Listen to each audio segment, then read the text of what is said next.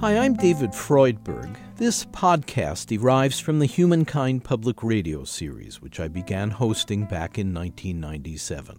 Our program recognizes how hard it can be, but also how necessary, for us to hold on to our humanity. So we've sought out people with stories that illustrate how they approach that quest to aim high, to treat others as we'd like to be treated to see others as more similar to us than different, to strive for patience and personal grace even in adversity, to be part of the solution, not the problem. We hope our podcast helps to reinforce and inspire your own quest. Thank you.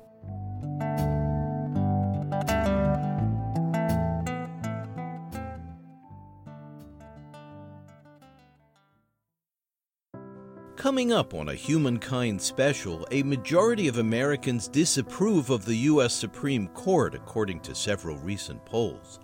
When a draft decision was leaked indicating the court would rescind federal protection of abortion rights, confidence in the High Court plunged to an all time low.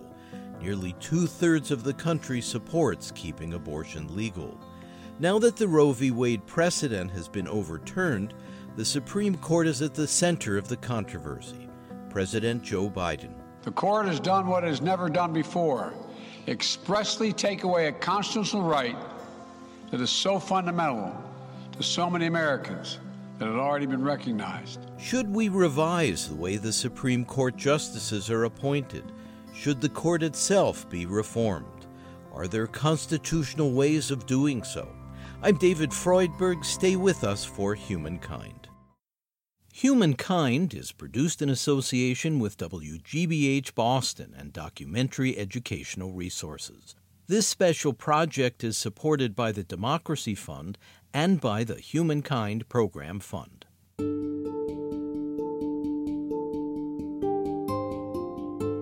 Fixing how federal judges are nominated and retooling the way our court system functions. You're listening to a Humankind special, part of our series Judicial Independence. I'm David Freudberg.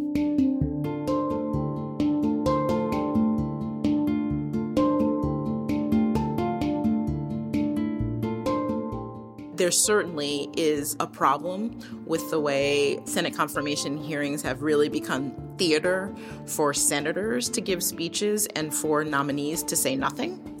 Um, and, and that takes away a powerful tool for the American public to see who is being appointed to uh, the judiciary.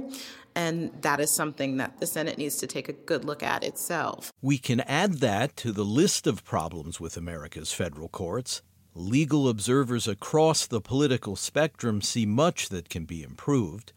The most controversial proposal may be to expand the number of judges on the Supreme Court but other ways to restructure the judiciary are also under consideration. Good morning, everybody.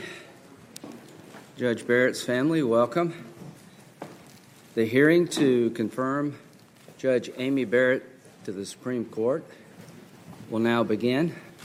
Supreme Court nominations have become a political football.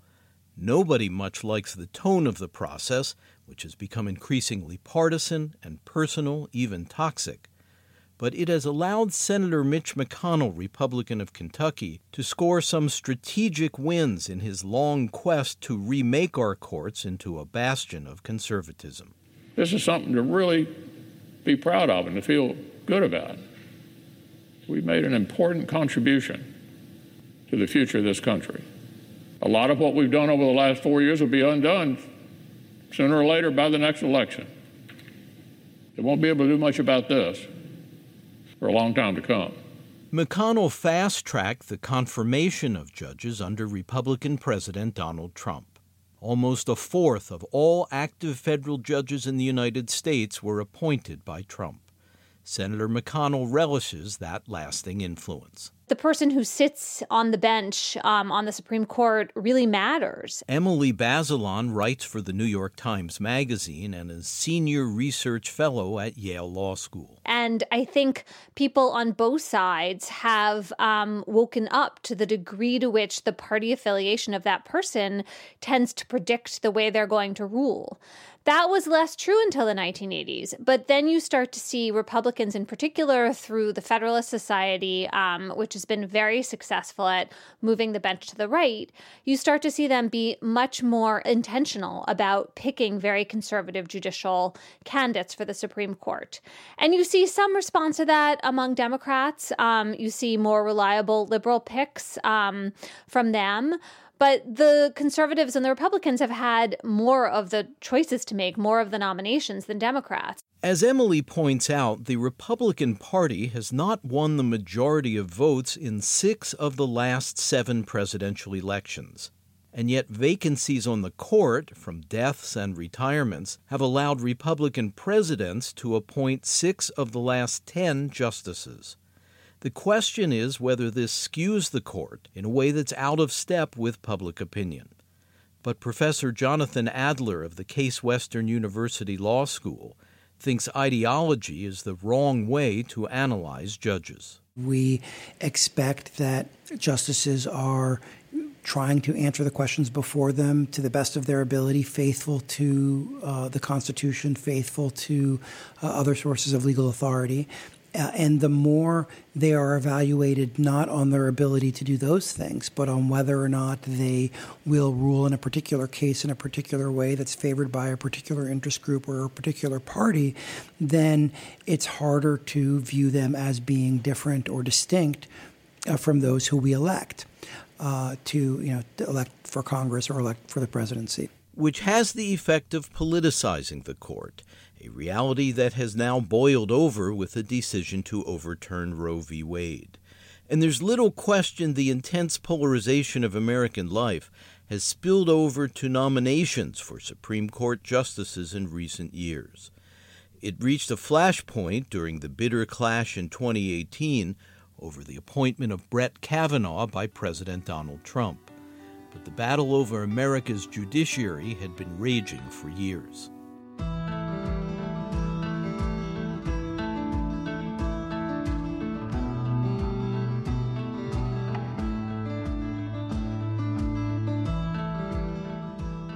Rulings by the courts touch so much of the way Americans live healthcare, immigration, elections, abortion, climate change, civil rights, gun ownership, and so much else.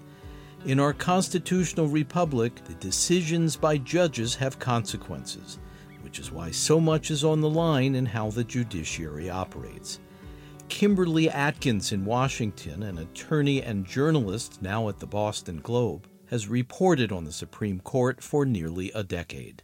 There has always been, uh, between the three branches of government, this sort of tug of war over which branch has more or less power. They're supposed to be a check on each other, of course, but you see over time uh, that the power of one sort of begins to shift uh, and and rise as the power of another uh, lowers. And I think what we've seen in recent years is the rise in the power of the judiciary, particularly in the Supreme Court, uh, and the impact that it has on the laws and, and the ways laws are carried out or not carried out, and how that impacts Americans. So I think that is what has drawn that attention, and we have seen all the ways in which the judiciary, which is supposed to be a neutral arbiter of disputes uh, and is supposed to be, so to speak, above politics, just how much politics impacts the courts, impacts the justices, even individually. We're seeing more examples of that, and I think that's raising uh, the consciousness about it.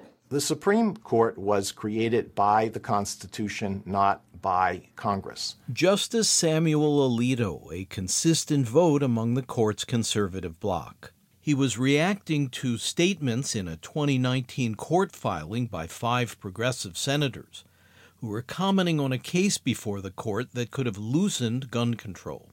The senators, who were appalled after a period of mass shootings, warned that a court moving sharply to the right might need to be reorganized by Congress. Under the Constitution, we exercise the judicial power of the United States.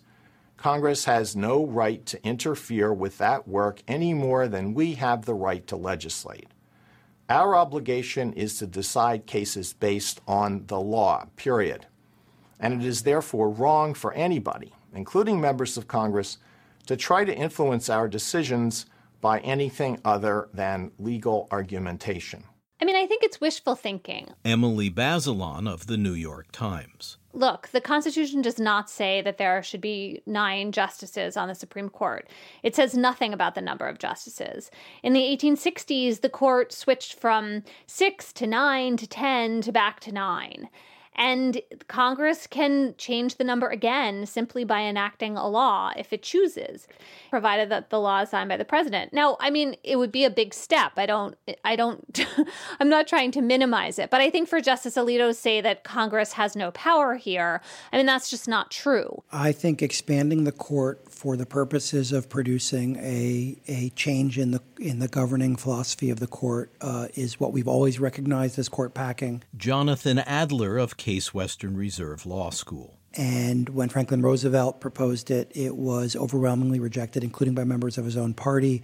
Um, the report that the Senate Judiciary Committee, um, uh, which was headed by folks of his own party, uh, produced on his proposal uh, completely excoriated him um, for proposing that. President Roosevelt's plan in 1937 grew out of frustration that his New Deal policies passed by Congress in the Great Depression were being nullified as unconstitutional by a group of older conservative Supreme Court justices. At risk were the Social Security Act and a law that allowed collective bargaining by unions. So the president's proposal was to appoint a new justice for each one on the court over the age of 70. Opponents derided the plan as court packing.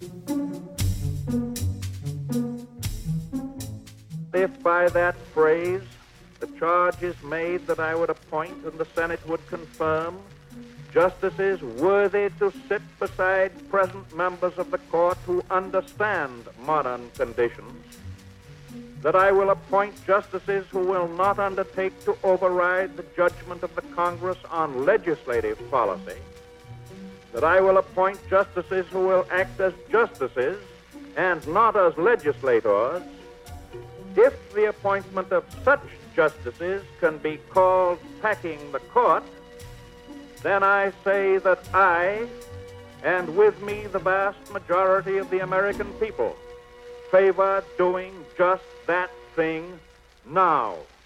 We had at that point in history a desperate economic situation in the Great Depression. Emily Bazelon. We had a Democratic president and Congress who were very committed to trying to address that problem, and the Supreme Court got in their way.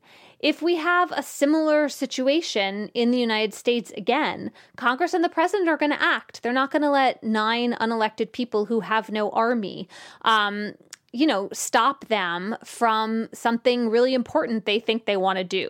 The question is whether the court really has any interest in bringing the country to the brink of that kind of constitutional crisis. And I think if the justices don't want to invite that kind of loss of power or trimming of their own sails, then they're going to need to be careful about how far to the right they actually go. And there are hints that some in the court's conservative majority may have goals beyond overturning Roe v. Wade, which could then provoke a forceful response. We have um, a very clear precedent for this. Aaron Tang is professor of law at the University of California, Davis, where he specializes in constitutional law, federal courts, and education law.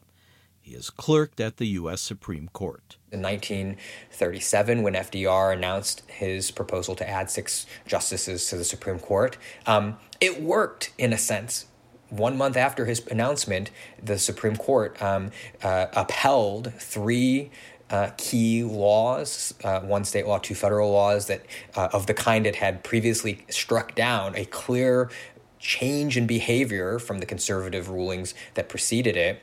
Um, uh, it worked. The court packing threat created what you know historians have called a switch in time that saved nine. Owen Roberts switched his vote, but also Chief Justice Hughes did in some cases as well.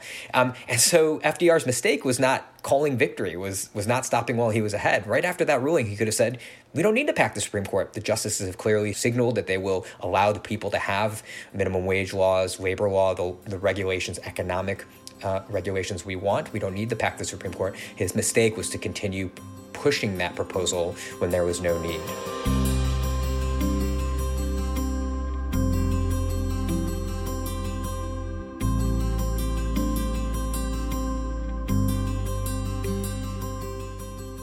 We're exploring the possibility of reorganizing America's federal courts. You're listening to Humankind. I'm David Freudberg.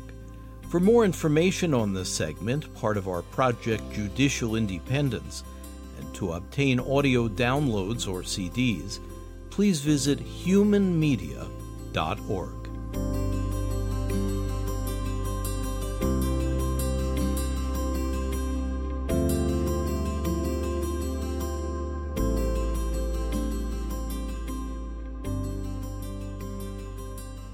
As a Democratic senator from Delaware, Joe Biden served as chairman of the powerful Judiciary Committee for eight years. That's the venue which decides whether judges nominated by the president are considered for a lifetime appointment to the federal bench.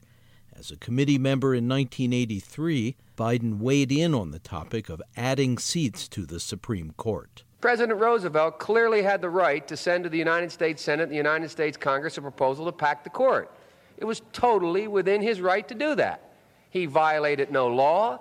He was legalistically absolutely correct but it was a bonehead idea. It was a terrible, terrible mistake to make, and it put in question uh, for an entire decade the independence of the most significant body, including the Congress, in my view, the most significant body in this country, the Supreme Court of the United States of America. But the idea of expanding the court has recently attracted new support. That's especially so among those who feel the Republican controlled Senate unfairly refused even to take up Judge Merrick Garland's Supreme Court nomination by Democratic President Barack Obama. So some liberal activists propose adding judges to the court. Here's Aaron Tang at the University of California Davis Law School the progressive in me, the person who wants what's best for what I what I believe is best for society, I could certainly be wrong, but it's what I believe, would like nothing more than to stack the courts with more liberal justices to ensure all of the outcomes that I care about: healthcare, uh, immigration law, gun control, reproductive autonomy. Um, but uh, but the but the realist in me recognizes that any move down that path, any act uh, by Congress, whether to pack the Supreme Court or even something more subtle like term limits, will be perceived by the other side as escalation. They will retaliate with more. Uh, and before we know it, our Supreme Court will be unrecognizable and not credible at all. And so, our best case outcome, I think, is for the Supreme Court to correct or moderate itself. But the decision to revoke federal rights to abortion may intensify the pressure. I ex- oppose expanding the court for the purpose of altering its ideological or philosophical balance. Jonathan Adler at Case Western Law School in Cleveland is a member of the Conservative Federalist Society. I think doing that basically says that it is appropriate for uh, the political branches to systematically alter the court in ways that are designed to guarantee outcomes the political branches want. And if that is something that is appropriate to do, the question has to be asked why have a court at all? Um, because one of the th- roles the court is supposed to play is to be a check on the political branches, is to refuse to enforce actions taken by the executive or legislature uh, that um, uh, it disagrees with. And um, there is no question that the proposals to uh, alter the size of the court now are not about the court's ability to do its job, are not about some sort of structural or institutional uh, uh, purpose. They are about altering the substantive outcomes that the court will produce in line with what some folks had hoped was going to be a governing majority in in um, the executive and legislative branches. Congress would be within its rights to expand the Supreme Court. In our divided politics, Republicans would likely denounce that as a power grab. Similar, perhaps, to the reaction by Democrats when Judge Garland's nomination to the Supreme Court was denied a hearing, or when Judge Amy Coney Barrett's nomination was rushed through on the eve of the 2020 presidential election. Senator McConnell had been remarkably effective in loading up the courts with Republican appointed judges. Kimberly Atkins. Well, I think that is not by accident. I think the fact that um, we are seeing the Republican Party begin to shrink in its numbers, shrink in its influence, and also shrink in terms of its support from uh, the American people is why there was such an urgency on Mitch McConnell's part to install as many judges uh, in all levels of the federal judiciary as he could. But Democrats have in general been less focused on the judiciary.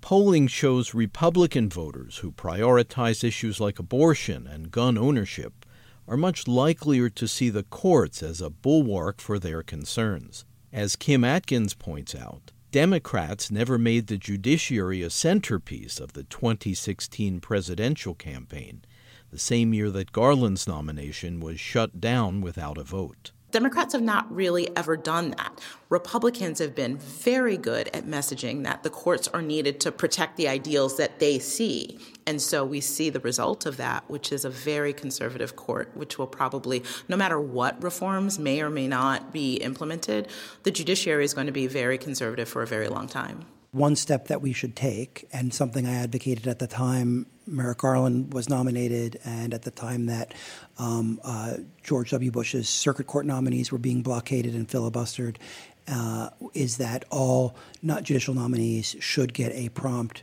uh, prompt consideration by the Senate and should get a prompt vote. Jonathan Adler. Ideally, we would have a presumptive schedule. Um, ideally, we would have an understanding that when a nomination is made, it is considered for a particular amount of time um, that hearings occur within a particular time, votes occur within a particular time, and that an, an agreed upon presumptive schedule would determine whether or not nominations get considered and filled prior to an election.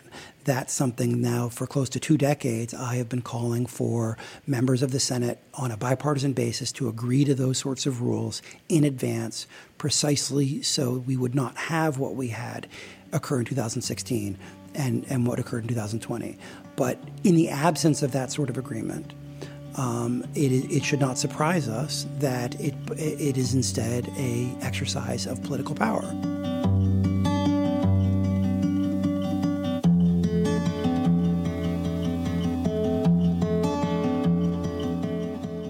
Many of the legal experts and journalists we've talked with seem to favor methods of recalibrating our judiciary without shocking the system. They think a lot could actually be accomplished that way toward removing the court from politics. And they're sensitive to the sharply polarized environment that currently characterizes the United States. Attaining progress, they believe, may mean avoiding extremes. Emily Bazelon of the New York Times. Chief Justice John Roberts is in a different position from any other member of the court because the court has his name on it. It's the Roberts Court. And he doesn't want it to be remembered as either a tragedy or a farce, right? Um, when you think back to the courts, maybe, well, there have been a few different naders, but one of them is um, what we call the Lochner era, when the court really moved so far toward um, the interests of corporations over workers that it became a national embarrassment. Um, that was a very reactionary kind of court the Lochner era is discredited universally um, pretty much in the legal world. And i don't think i don't think chief justice john roberts wants the roberts court to be remembered that way. And that does have some bearing on him. Although deeply conservative the chief justice tried without success to steer the court's majority away from an outright reversal of roe v. Wade. And on other occasions he has sought to exert a moderating influence in November 2020, one week after the presidential election, the Supreme Court held a high profile hearing about a challenge to the Affordable Care Act. At stake was health insurance for more than 20 million Americans. At one point, Chief Justice Roberts said that lawmakers could have repealed the act themselves. I think uh, frankly, that they wanted the court to do that, uh, but that's not our job. The Chief Justice seemed to be signaling that he wished to stay in his constitutional lane, perhaps a gesture of moderation at a moment of rancorous partisanship. Another consideration in judicial reform is tightening the rules for judges. Ensuring that Supreme Court justices are impartial is essential to their credibility, especially at a time when so many Americans are poles apart from each other. Kimberly Atkins. The Supreme Court, for example, is meant to be a neutral arbiter of cases that come before it. They're not supposed to be advocates. They're certainly not supposed to be putting a thumb on the scale in one way or another. But if you look, uh, just recently, Justice Samuel Alito was a featured speaker at the Federalist Society's annual meeting he still uh, is serving as someone who is clearly very close to this organization. So, that alone, you would think that there would be a rule against a justice who is sitting on the court to be this close to an, an obvious player, big player uh, in this scenario. But because there aren't really rules that prevent that, that is allowed to go on. Justices write books, accept invitations to give lectures at law schools and elsewhere, and occasionally grant media interviews. The question is Does associating with organizations that hold strong views on issues that are before the court create a perception that judges are biased. The justices of the Supreme Court are bound by the Judicial Code of Ethics, and they're also bound by uh, due process principles. Um, but the enforcement mechanism rests with each justice himself or herself. So essentially, they make the decision about whether or not they say, recuse themselves from a case where they may be close to some of the litigants or have some other potential perceived or real conflict of interest. A subject that's come up recently regarding Ginni Thomas, a conservative crusader who had extensive dealings with the Trump White House and who's married to Justice Clarence Thomas. In January 2019, unrelated to Thomas, the House Judiciary Committee convened a hearing about judicial ethics.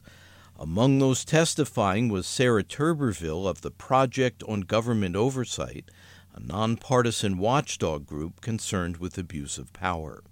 She cited potential violations of judicial codes of conduct known as canons. Take, for example, the comments of Justice Ruth Bader Ginsburg made to the New York Times in the midst of the 2016 presidential campaign, where she said, I can't imagine what this place would be, I can't imagine what our country would be with Donald Trump as president. This seems an obvious violation of the fifth canon prohibiting political activity. Or look to Justice Brett Kavanaugh's conduct during his 2018 confirmation hearing, where he described the allegations of sexual misconduct against him as a partisan conspiracy threatened that what goes around comes around, and demonstrated hostility towards senators inquiring about his fitness for office. This rather plainly violates Canon 2, requiring judges to avoid impropriety and the appearance of impropriety. The first model code of judicial conduct was published by the American Bar Association nearly a century ago. Based on that, the Judicial Conference of the United States, the policy-making body for our federal courts, adopted its Code of Conduct for United States judges in 1973. This code binds a wide range of judges in our federal system, from circuit courts of appeal to judges on the U.S. tax court. In fact, virtually every individual serving as a judge in this country is held accountable to a basic code of conduct. The glaring exception is the nine justices on the Supreme Court.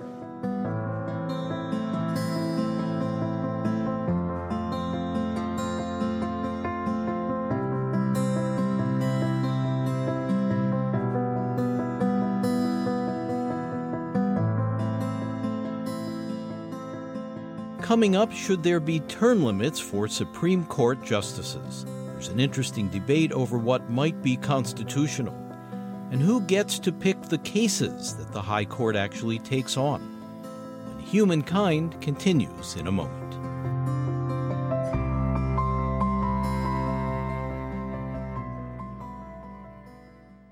The executive producer is David Freudberg. Please subscribe to our free weekly podcast. The title is Humankind on Public Radio. You can find it at Apple Podcasts, Spotify, NPR One, and all major podcast services, as well as through our website. Again, the podcast title is Humankind on Public Radio. And if you'd like to support our program, please visit humankindpodcast.org and at the top, click on How You Can Help. Thank you.